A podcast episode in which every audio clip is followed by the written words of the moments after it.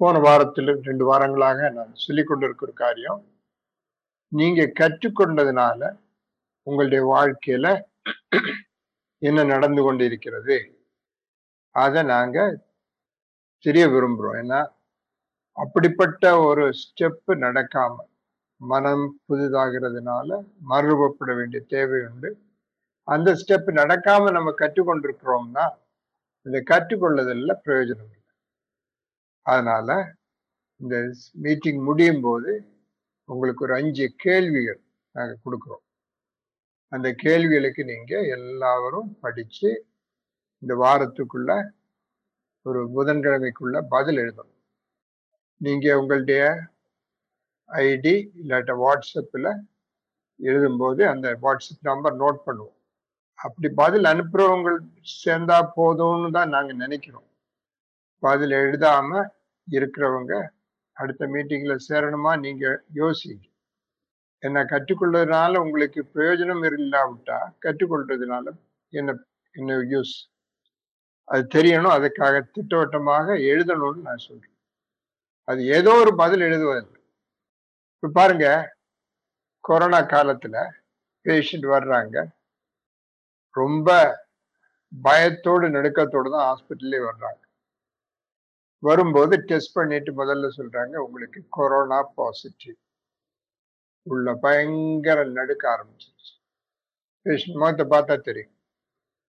Admit ஆகணும். அடுத்த பயம் ஆரம்பிச்சிருச்சு. உங்களுடைய ஆக்சிஜன் சேச்சுரேஷன் எண்பது தான் இருக்கு. பயங்க ஆரம்பிச்சிட்டாங்க. வெண்டிலேட்டர்ல போட வேண்டி வரும். உண்மையா நடுக்க ஆரம்பிச்சிருச்சு. செலவு இவ்வளவு ஆகும். அதை விட பயம். தனி பெட்டு தான் யாரும் வந்து பார்க்க மாட்டாங்க. பயம். இறந்தாலும் பாடி ஹேண்ட் ஓவர் பண்ண மாட்டாங்க. நேற்று வேற விசாரிக்கும் போது சொல்றாங்க நேற்று இந்த வார்டில் இந்த ஹாஸ்பிட்டலில் இருபது பேர் இறந்துட்டாங்க. அது சொல்லும் போது அப்படி யாராவது சொன்னாங்கன்னா ஒரு ஹாஸ்பிட்டல் இருக்கிறீங்க அந்த அப்படி சொன்ன உடனே மயக்கம் போட்டு விழுந்துட்டு பாருங்க இந்த அஞ்சாறு செய்தியை கேட்ட உடனே உங்களுக்குள்ள பல காரியங்கள் நடக்கும் அத சும்மா உட்காந்து கேட்டுட்டு போக முடியல. ஆனா தேவனுடைய வார்த்தையிலிருந்து நம்முடைய வாழ்க்கையை நம்ம ஆராய்ந்து பார்க்கும்போது ஒரு உணர்ச்சியும் இல்லாம கேட்டுட்டு போறோம்னா அது என்ன காரணம்? என்ன காரணம்? ஒண்ணு நான் கவனித்து கேட்கல. இல்லாட்டா இதை கேட்டு பழக்கமாயிருச்சு அதனால பரவாயில்ல. அதனாலதான் நீங்க கவனித்து கேட்கணும்னு சொல்றேன் தேவனுடைய வார்த்தையை கவனித்து கேட்கும்போது அதோடு ஒப்பிட்டு பார்த்து என்னுடைய வாழ்க்கை எப்படி இருக்குன்னு பார்க்க வேண்டியது ரொம்ப தேவை. போன வாரம் அனுப்பின ஒரு கேள்வியை போய் காலை இந்த மாலை வேலையில எடுத்துக்கொள்ளலாம். ஒரு சவன் அனுப்பின கேள்வி வாசிக்கிறேன். இதுவரை கிறிஸ்துவை நான் வேதாமத்தில் படித்து அந்த அறிவில் என் சிந்தையில் ஒரு கிறிஸ்துவை உருவாக்கி இருந்தேன் தற்போது இந்த எல்லாரும் கிறிஸ்துவின் சிந்தையை பெற்றுக்கொண்டேன். அதற்காக கடவுளுக்கு நன்றி.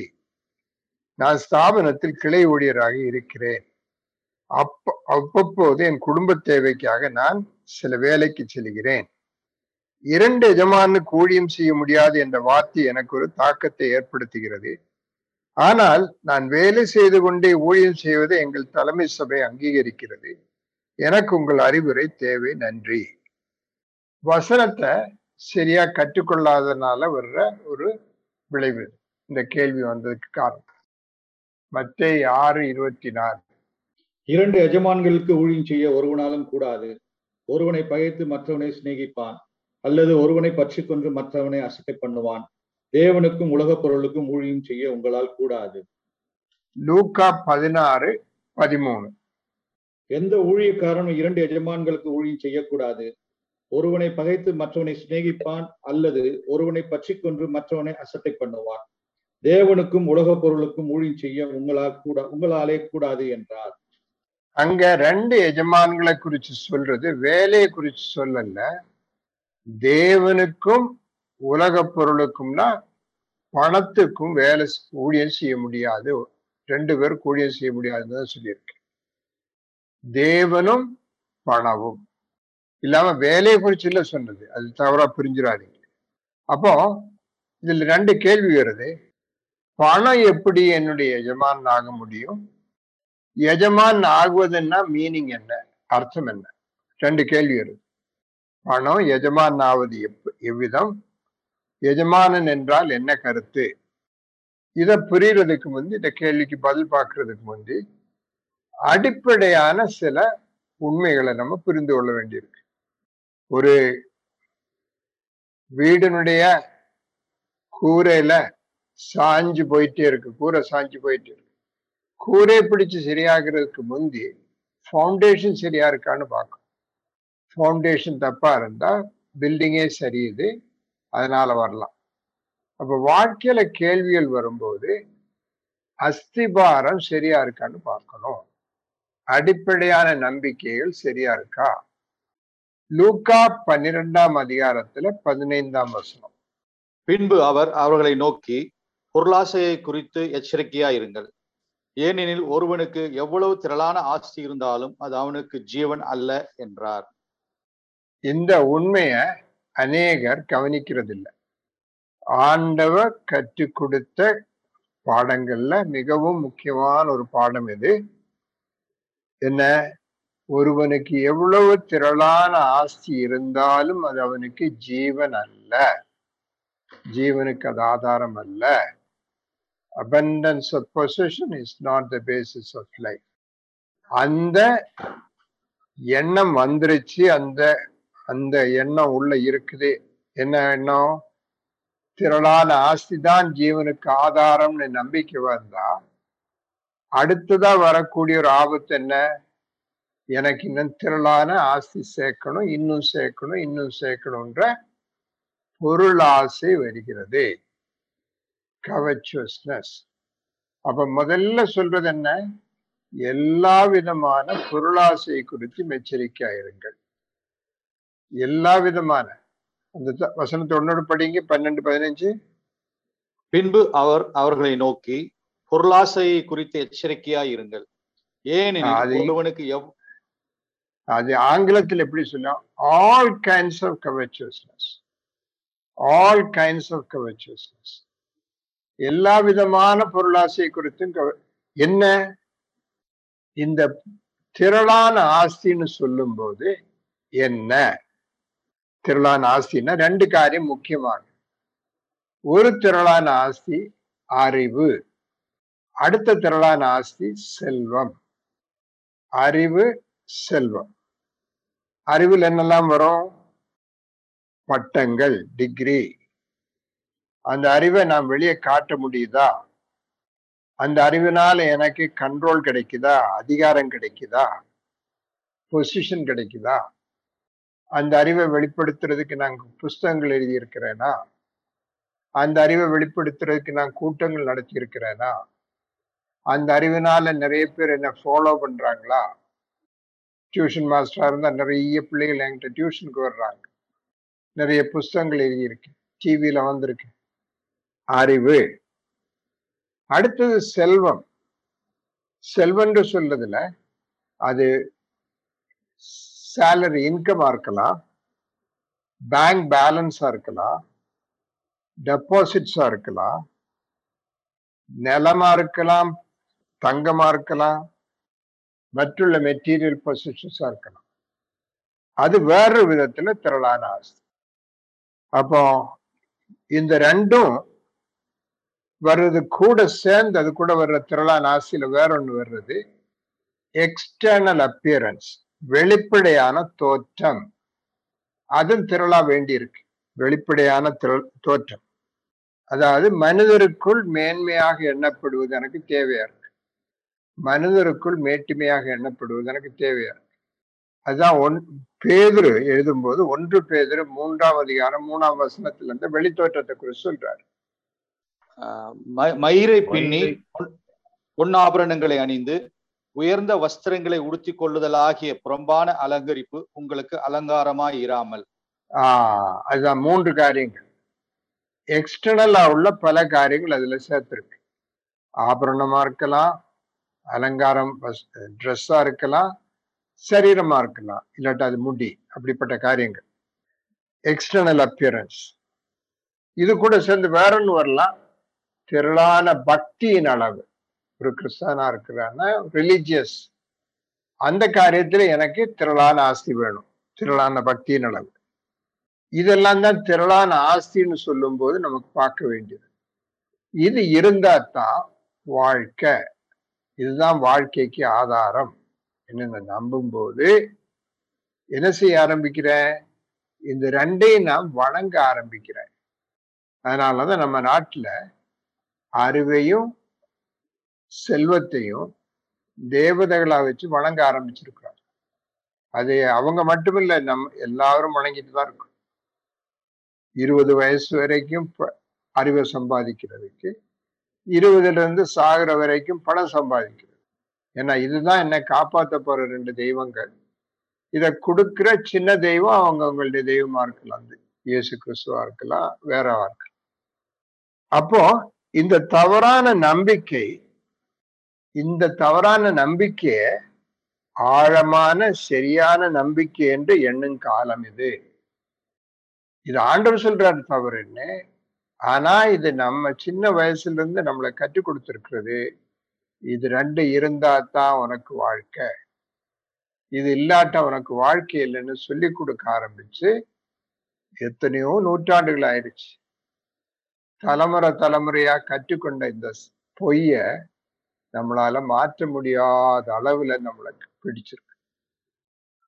இந்த காலத்துல பணத்தால் ஜீவனை காக்க முடியாது என்று புரியும் காலம் கொரோனா காலம். எவ்வளவு பணம் இருந்தாலும் ஒண்ணும் செய்ய முடியாத நிலையில இருக்கிறாங்க. சேமிப்புக்கு மிஞ்சி செலவாகும் போது சேமிப்புக்கு மிஞ்சி செலவாகும் போது என்ன ஆகுது பணத்தால் அன்பு உறவு சமாதானம் நிறைவு வாங்க முடியாது என்று உணரும் காலம்.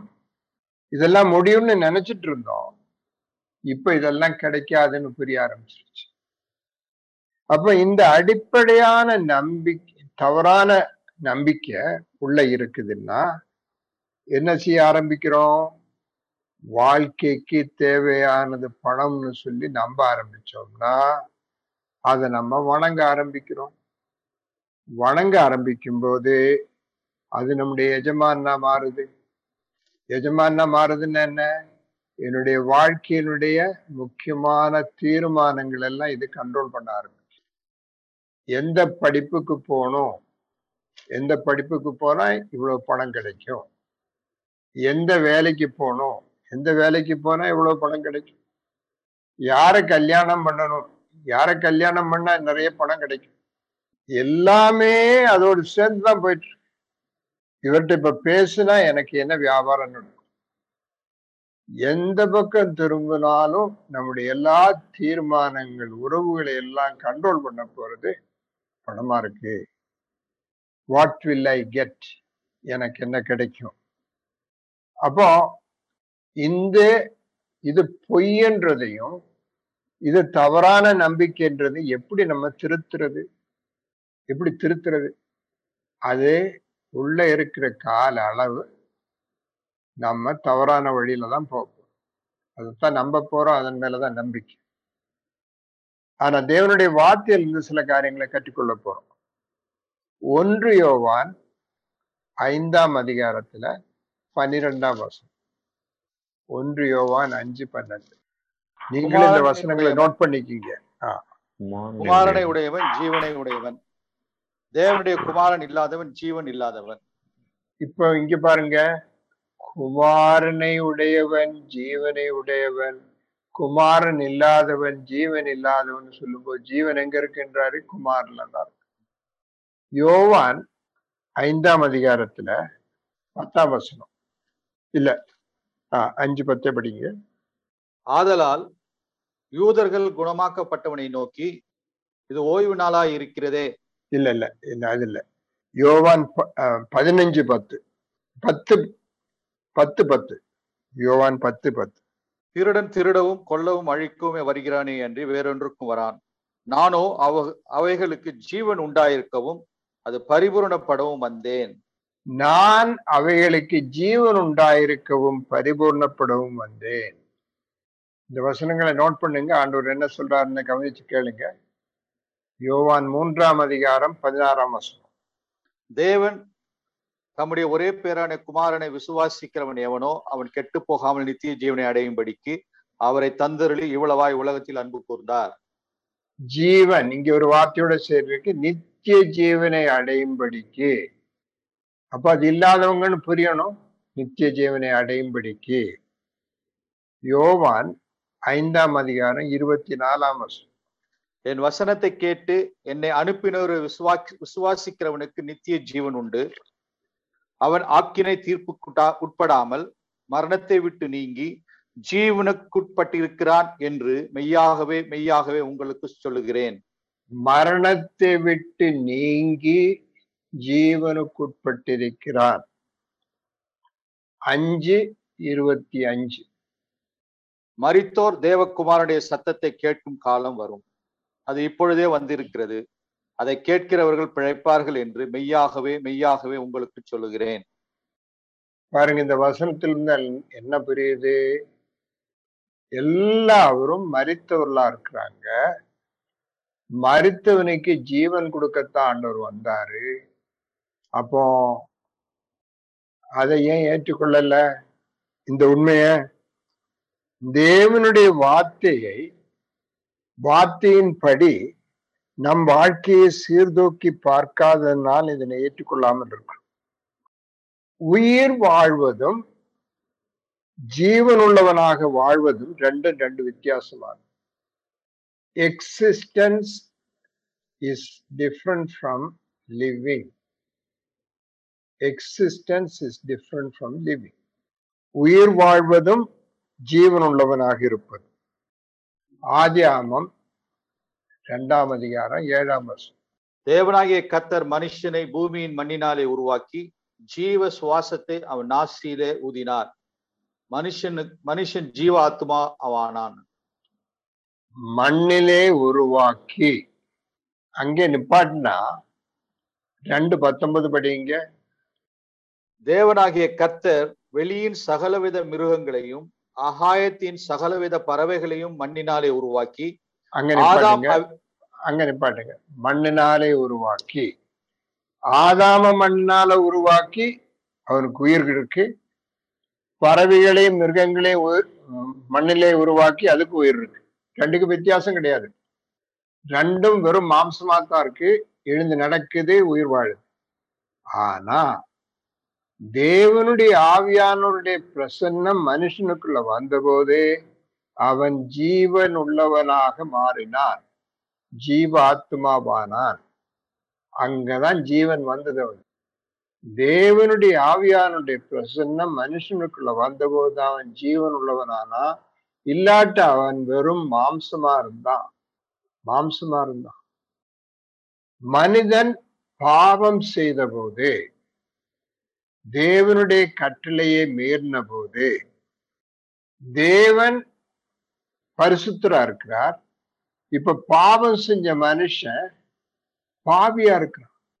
பரிசுத்தர் பாவி. ரெண்டு பேருக்கு சம்பந்தம் இல்லை. இல்லாட்டி அதுக்கு சொல்லக்கூடியது தேவன் ஒளியா இருக்கிறார். அவளில் எவ்வளவேனும் இருள் இல்லை. பாவம் செஞ்ச மனுஷன் இருளுக்குள்ள இருக்கிறான். ஒளிக்கும் இருளுக்கு சம்பந்தம் இல்லை தேவன் நீதி உள்ளவரா இருக்கிறார் மனிதன் அநீதி உள்ளவனா இருக்கிறார் நீதிக்கும் அநீதிக்கும் சம்பந்தம் இல்லை அவர் ரெண்டு பேரும் பிரிய வேண்டி வருது. தேவ சமூகத்திலிருந்து மனிதன் பிரிக்கப்பட்டான்.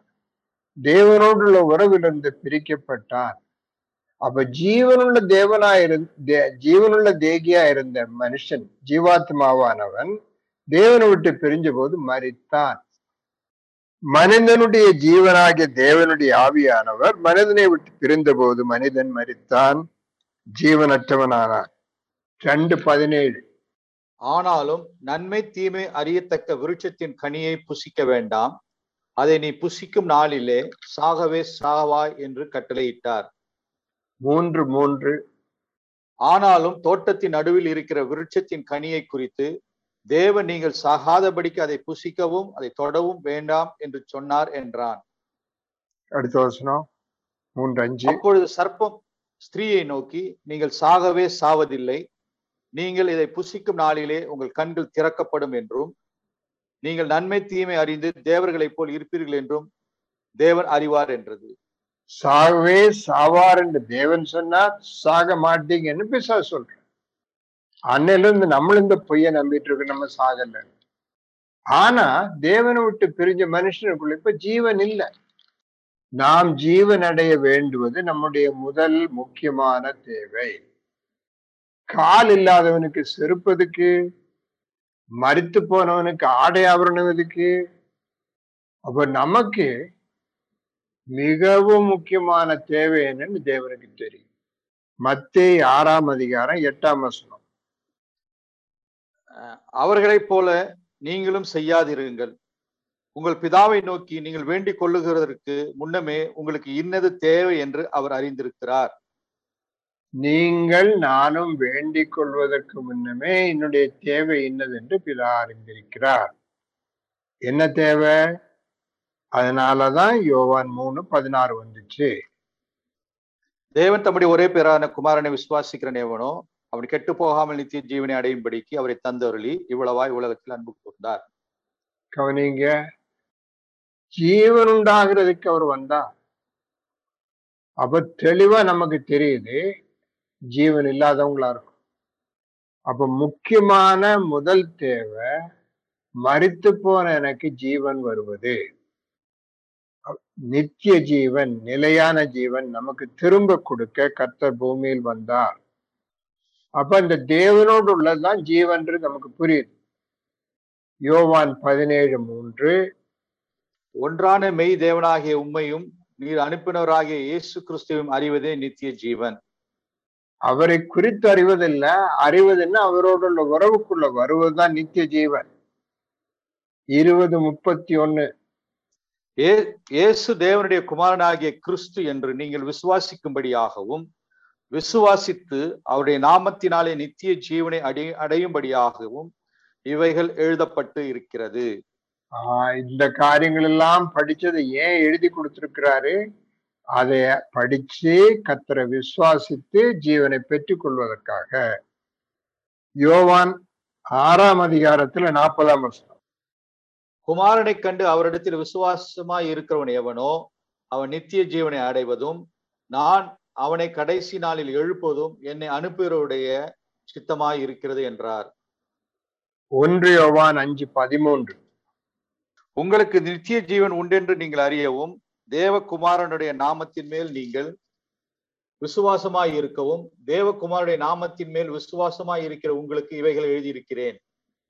பாருங்க இந்த ஜீவனை அடையும் போது இந்த தேவன் கொடுக்கிற ஜீவனை நான் அடையும் போது நாம் நிறைவுள்ளவர்களாகிறோம். போதும் என்கிற மனது நமக்கு வருகிறது. மனரம்யமாய் இருக்க கற்றுக்கொள்கிறேன். இழைப்பாறுதலுக்குள் பிரவேசிக்கிறேன். சத்தியத்தை அறியும் போது சத்தியம் என்னை விடுதலையாக்கிறது உலகம் தர முடியாத சமாதானம் நமக்கு வருகிறது. இதெல்லாம் நடக்கும்போது வர்றது என்ன? வெளித்தேவைகளில் மிகவும் மாற்றம். வெளித்தேவைகளில் மிகவும் மாற்றம். இந்த மாற்றம் அடையாம ஆண்டவரே பணம் இல்லாம எப்படி வாழ்றதுன்னு கேள்விதான் வரும். இந்த மாற்றம் அடையாம இருக்கிறோம்னா கேள்வி வந்துட்டே தான் இருக்கும். இந்த மாற்றம் வந்துருச்சுன்னா ஒன்று யோவான் ஆறாம் அதி ஒன்று திமோத்தி ஆறாம் அதிகாரம் ஏழு எட்டு வசனங்கள். உலகத்திலே நாம் ஒன்றும் கொண்டு வந்ததும் இல்லை. இதிலிருந்து நாம் ஒன்றும் கொண்டு போவதும் இல்லை என்பது நிச்சயம். உண்ணவும் உடுக்கவும் நமக்கு உண்டாயிருந்தால் அது போதும் என்று இருக்க கடப்போம் அது எப்போ? ஒன் ஆறாம் அதிகாரத்தில் ஆறாம் வசனம் படிங்க போதும் என்கிற மனதுடனே கூடிய தேவ பக்தியே மிகுந்த ஆதாயம். பாருங்க அந்த மனது வரும்போது தேவனோடு உள்ள உறவுக்குள்ள வரும்போது அந்த மனது வரும்போது இன்னும் உடுக்கம் இருந்தா போதும். பிலிப்பிய நாலாம் அதிகாரத்துல பன்னிரெண்டாம் வசனம். பிலிப்பிய நாலு பன்னெண்டு. தாழ்ந்திருக்கவும் எனக்கு தெரியும் வாழ்ந்திருக்கவும் எனக்கு தெரியும். என்னிடத்திலும் எல்லாவற்றிலும் திருப்தியாய் இருக்கவும் பட்டினியாய் இருக்கவும் பரிபூரணம் அடையவும் குறைவுபடவும் போதிக்கப்பட்டேன். ஏன்? பதிமூணாம் வசனம் படிங்க. என்னை பலப்படுத்துகிற கிறிஸ்துவினாலே எல்லாவற்றையும் செய்ய எனக்கு பலன் உண்டு. மனரம்யமா இருக்கிற காரியத்தை குறித்து சொல்றாரு. என்னை பலப்படுத்துகிற கிறிஸ்து இயேசுவினாலே எனக்கு மனரம்யமா தெரியும். அப்போ இவ்வளவு வேணும்? அந்த உண்மையான தேவை சந்திக்கப்பட்ட பின்பு வரும் தேவைகள் தேவன் சந்திப்பார். இங்கதான் அடுத்த கேள்வி வருது வேலை செய்யணுமா வேண்டாமா? வேலை செய்ய வேண்டியது நமக்கு கொடுக்கப்பட்ட பொறுப்பு. எப்பேசிய நாலாம் அதிகாரம் பத்தாம் வசனம். இறங்கினவரே எல்லாவற்றையும் நிற்ப நிரப்பத்தக்கதாக எல்லா வானங்களுக்கு மேலாக உன்னதத்திற்கு இல்ல. ரெண்டு பத்து ரெண்டு பத்து. ஏனெனில் நற்கிரியைகளை செய்கிறதற்கு நாம் கிறிஸ்து இயேசுவுக்குள் சிருஷ்டிக்கப்பட்டு தேவனுடைய செய்கையாய் இருக்கிறோம் அவைகளில் நாம் நடக்கும்படி அவர் முன்னதாக அவைகளை ஆயத்தம் பண்ணி இருக்கிறார் நற்கிரிகளினால நம்ம ரட்சிக்கப்படல. ரட்சிக்கப்பட்டது தேவன் ஆயத்தம் செய்த நற்கிரிகளை செய்யும்படிக்கு அப்ப வேலை செய்யணும். ஆனா ஆண்டவர்கிட்ட கேட்கணும். ஆண்டவரே நீதானே என்ன உலகத்துக்குள்ள அனுப்புறீங்க. நான் என்ன செய்யணும் சுவாமி சொல்லுங்க. இப்போ என்னுடைய எஜமானன் பணம் இல்லை. போதும் என்கிற மனது வந்துருச்சு. மனரம்யமாயிருக்க கற்றுக்கொண்டேன் ஜீவனுடையவனா இருக்கிறேன். மன சமாதானத்தோடு இருக்கிறேன். மனரம்யமா இருக்க தெரியும். இலைப்பாடுதலுக்குள்ள பிரவேசிச்சாச்சு.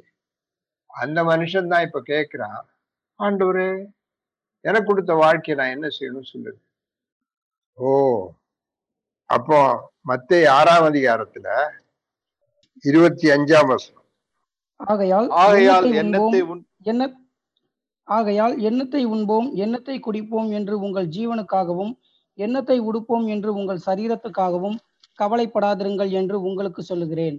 ஆகாரத்தை பார்க்கிலும் ஜீவனும் உடையை பார்க்கிலும் சரீரமும் விசேஷித்தவைகள் அல்லவா? ஆண்டவரே நீங்க சொல்லிட்டு போகலாம். கவலை என்னாலும் விடவே முடியாது. காலையில இருந்து சாயங்காலம் வரைக்கும் என்னுடைய கவலை என்ன? எண்ணத்தை உண்பேன் எண்ணத்தை குடிப்போம் எண்ணத்தை உடுப்போம்? இதுதான் கேள்வி. அதுக்கு காரணம் என்ன? ஆகாரத்தை பார்க்கலும் ஜீவனும் உடை பார்க்கலும் சரீரமும் விசேஷித்தவைகள் அல்லவா? அடுத்த சொல்றாரு பறவைகளை குறித்து சொல்லிட்டு சொல்றாரு அவைகளை பார்க்கிலும் நீங்கள் விசேஷித்தவர்கள் அல்லவா? அவைகளை பார்த்திலும் நீங்கள் விசேஷித்தவர்கள் அல்லவா? முப்பதாம் வசனத்துல சொல்றாரு அற்ப விசுவாசிகளே இன்றைக்கிருந்து நாளைக்கு அடுப்பிலே போடப்படும் காட்டு புல்லுக்கு தேவ உடுத்து உடுத்துவித்தால் உங்களுக்கு உடுத்துவிப்பது அதிக நிச்சயம் அல்லவா? சார் இதெல்லாம் சொல்லிட்டு போறீங்க. காசு இல்லாம எப்படி வாழ்றது? கேள்வி கடைசியில் அதுதான் பழசுதான் தலைமுறையா கற்றுக்கொண்ட பொய்ய கத்தருடைய நாமத்துல எப்படி விடுதலை வருவது? அந்த விடுதலை வராம இந்த அடிப்படையான பொய்ய விடாம ஆண்டவருடைய வார்த்தையை நான் நம்பாம எனக்கு விடுதலை வராது. இப்ப நீங்க சொல்றீங்க நான் வேலை செய்யாம எப்படி சார் சம்பா சம்பாதிக்காம எப்படி வாழ்றது? உங்களுடைய சரீரத்துல உச்சியில இருந்து உள்ளங்கால் வரைக்கும் சரீரத்துல நடக்கிற எந்த வேலையை நீங்க செய்யறீங்கன்னு பாருங்க. மூளை வேலை செய்யறதுக்கு நீங்க சம்பந்தம் இல்லை. கண்ணு பாக்குறதுக்கு மூக்குல ஸ்மெல் வர்றதுக்கு காதுல கேட்கறதுக்கு நாவல ருசி பார்க்கறதுக்கு விழுங்குறதுக்கு ரத்தம் ஓடுறதுக்கு இருதயம் வேலை செய்யறதுக்கு லங்ஸ் வேலை செய்யறதுக்கு ஈரல் வேலை செய்யறதுக்கு கிட்னி வேலை செய்யறதுக்கு பிளட் செல்ஸ் ஃபார்ம் ஆகுறதுக்கு பிளட் செல் ஓ பிளட் ஓடுறதுக்கு நரம்புல உணர்ச்சிகள் வருவதற்கு எலும்பு வளர்வது அப்படியே அடிக்கிட்டு நான் போறேன். இதுல நீங்க என்ன சார் செஞ்சீங்க? எதை நீங்க செஞ்சீங்க? ஆண்ட சொன்னார் இந்த பெரியதெல்லாம் விடுப்பா. ஒரு முடி எடுத்து பிடிச்சுக்க நீ. இந்த முடிய உண்மையா கருப்பாக்க வெள்ளையாக்க உன்னால முடியுமான்னு கேட்டேன் இந்த அற்ப காரியத்தை உன்னால செய்ய முடியாட்ட நீ என்னவோ செஞ்சு சாதிச்சேன்னு சொல்லிட்டு இருக்கேன்னு கேட்டேன் சகோதரனே சகோதரியே சாப்பாடு உள்ள சாப்பிட்டேன்னு சொல்லி பெருமிதம் கொள்றியே அது உள்ள போகட்ட என்ன செய்வேன் பசி இல்லைன்னு சொல்லி எத்தனையோ பேர் ஆஸ்பத்திரி வர்றாங்க பசி இல்லைன்னு நீ என்ன செய்ய அது ஜீரணமாகாட்ட என்ன செய்ய போற? அந்த சாப்பாடை வெளியில எடுத்து வாயில எடுத்து வைக்கிறதுக்கு வாய் கை வேலை செய்யாட்ட என்ன செய்யும் வாய் எங்க இருக்குன்னு தெரியாட்ட கைக்கு தெரியாட்ட எங்க கொண்டு வைப்பார்? அற்புதமாக சிருஷ்டித்த தேவன். இதெல்லாம் செஞ்சு முடிச்சிட்டு தம்பி எப்படியா நீ சமாளிச்சுக்கப்பா உன்னை காப்பாத்த என்னால தெரியாது போய்க்கன்றாரா? அவரு சொல்ற நான் சொன்னபடி நீ நட என் கூட வா. உனக்கு நான் போதுமானவரா இல்லையான்னு காமிக்கிறேன்றார். அப்போ திரும்ப வந்து கீழ்ப்படிந்து வாழும்போது தான் தெரியும் அவர் போதுமானவரா இல்லையா? ஒரு தம்பி வந்து பஸ் ஸ்டாண்ட்ல வந்து பஸ்ல இருக்கிற டிரைவர்கிட்ட கேட்டாரு சார் இந்த பஸ் சென்னைக்கு போகுமா சார் மதுரையில இருந்துட்டு கேட்குறான் அவர் சொன்னாரு தம்பி பஸ்ஸுக்குள்ள ஏறி உட்காந்து பாருங்க பஸ்ஸுக்குள்ள ஏறி உட்காந்து பாரு. அவன் வெளியில சுத்திக்கிட்டே நடக்கிறான் சுத்திக்கிட்டே நடந்துட்டு பஸ் சென்னைக்கு போமா சென்னைக்கு போமான்னு கேட்கிறான் ஏறி உள்ள உட்காரு உள்ளேயே உட்கார்ந்தா பஸ் நிப்பாட்டும் போது நீ சென்னையில நிற்ப வெளியில இருந்து பேசிட்டு இருந்தா தெரியாது. ஏறி உட்கார்ந்தா தான் தெரியும். சார் இந்த மருந்து சாப்பிட்டா சுகமாகுமா? தம்பி சாப்பிட்டு பார்த்துட்டு வாப்பா. சாப்பிட்டு பார்த்துட்டு வா. சாப்பிடாம மருந்து கையில வச்சுக்கிட்டு ஒரு வாரம் வாங்கியாச்சு ரெண்டு வாரம் வாங்கியாச்சு மருந்து சாப்பிடவே இல்லை. கையில வச்சுக்கிட்டே இருக்கும். இந்த மருந்து சாப்பிட்டா சுகமாகுமா? என்ன கேள்வி? ஒரு பெரிய குழியில விழுந்துட்டீங்க. கால் ஒடிஞ்சிருச்சு. யாரோ வந்து கஷ்டப்பட்டு தூக்குனாங்க. வெளியே வந்தா சார் இந்த குழியில விழுவதற்கும் கிணத்துல விழுவதற்கும் வித்தியாசம் என்னன்னு கேட்டுட்டு வந்தோம். சிலவங்க சில கேள்விகளை அனுப்பியிருக்கீங்க. அதனாலதான் கேட்டேன். மலையாளத்துல சொல்லுவாங்க கோணத்தினிடையில் பூட்டு கச்சவடம் முக்கியமானதை விட்டுட்டு இந்த கேள்வி எல்லாம் கேட்டுட்டு இருக்கீங்களே? ம்? அப்போ சகோதரன் கேட்ட கேள்விக்கு ரெண்டு எஜமானுக்கு வேலை செய்யணுமான்னு சொன்னா வேலை செய்யறதை குறிச்சே சொல்லல.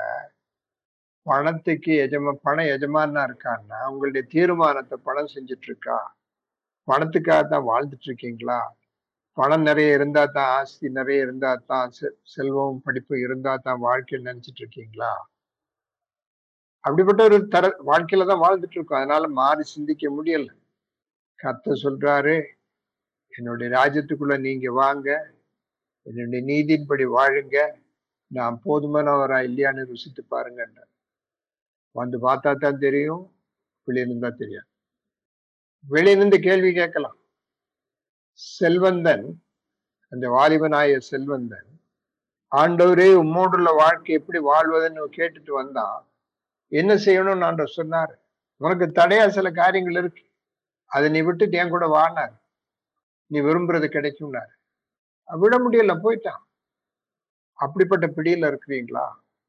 ஆனா அதே மாதிரி வாழ்ந்த ஒரு மனிதன் தான் அவன் எப்படி வந்தான் ஒரே ஒரு காரியம்தான். ஆண்டு சொன்ன பாதையில விசுவாசத்துல ஸ்டெப் எடுத்து வைத்தான்.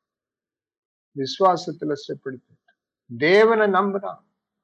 ஆண்டவரே நீர் சொன்ன வார்த்தையின்படி நடக்கும் அதுக்காக நான் வந்துடுறேன். வந்தபோது தான் தெரிஞ்சிச்சு அது உண்மைன்னு. வந்தபோது தான் தெரிஞ்சிச்சு. யோதான் நதி கரபுரண்டு ஓடும்போது ஜனங்கள் எல்லாம் வந்து நிக்கிறாங்க. வரிசையா நிக்கிறாங்க.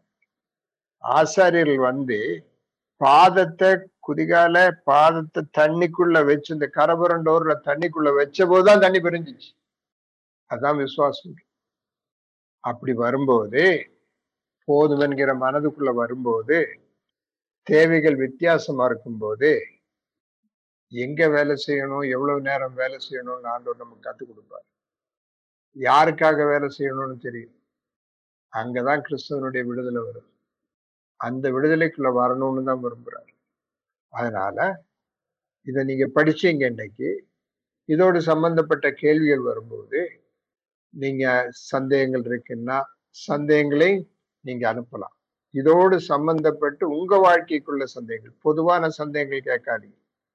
உங்க வாழ்க்கையோடு சம்பந்தப்பட்ட போராட்டங்கள் கேள்விகள் பதில் இல்லாமல் இருக்குன்னா முதல்ல அமைதலா இருங்க. ஆண்டவரே இதற்கு பதில் நீங்களே தாருங்க. வசனத்தை படிக்க சொல்லும்போது வசனத்தை எல்லாம் திரும்பி படிக்கும்போது ஆண்டவர் பதில் கொடுப்பாரு. அதுக்கு மிஞ்சி ஏதாவது கேள்வி இருக்குன்னா கொண்டு வாங்க. பொதுவாக நான் அஞ்சு கேள்விகள் கொடுக்க போகிறோம் அந்த கேள்விகளை நீங்கள் எல்லாரும் நோட் பண்ணி எடுத்துக்கிங்க. உங்களுக்கு காப்பியாக வரும்.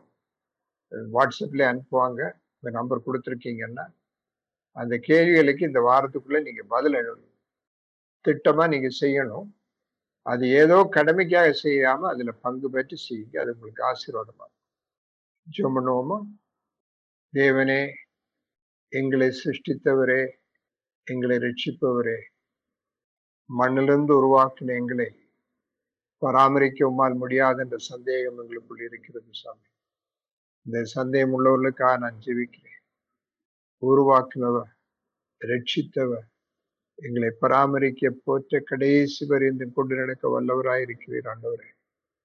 சங்கீதக்காரன் சொன்னபடி கத்தார் என் மேய்ப்பராயிருக்கிறார் நான் தாட்சி அடைய அந்த உண்மையை புரிந்து கொள்ள அதன்படி வாழ தைரியத்தை நீர் கொடுத்தல். ஒவ்வொருவருக்கும் அந்த தைரியத்தை நீர் கொடுத்தல். ஆண்டவரே இந்த கூடிய காலங்களிலே நாங்கள் வாழும்போது எங்களுடைய திறமையினால் எங்களுடைய முயற்சினால் எங்களுக்கு இருக்கும் சொத்து பரவா பல காரியங்கள் இந்த அறிவு படிப்பினால் ஒன்றுமே செய்ய முடியாத நிலையில் இருக்கும்போது மனம் திரும்பி உன் பக்கமாக வர நீர் உதவி செய்யும் ஆண்டவரே உங்களுடைய கரத்திலே ஒப்படைக்கிறோம். இயேசு கிறிஸ்து நாமத்தில் எங்கள் ஜபத்தை கேட்டலும் பிதாவே.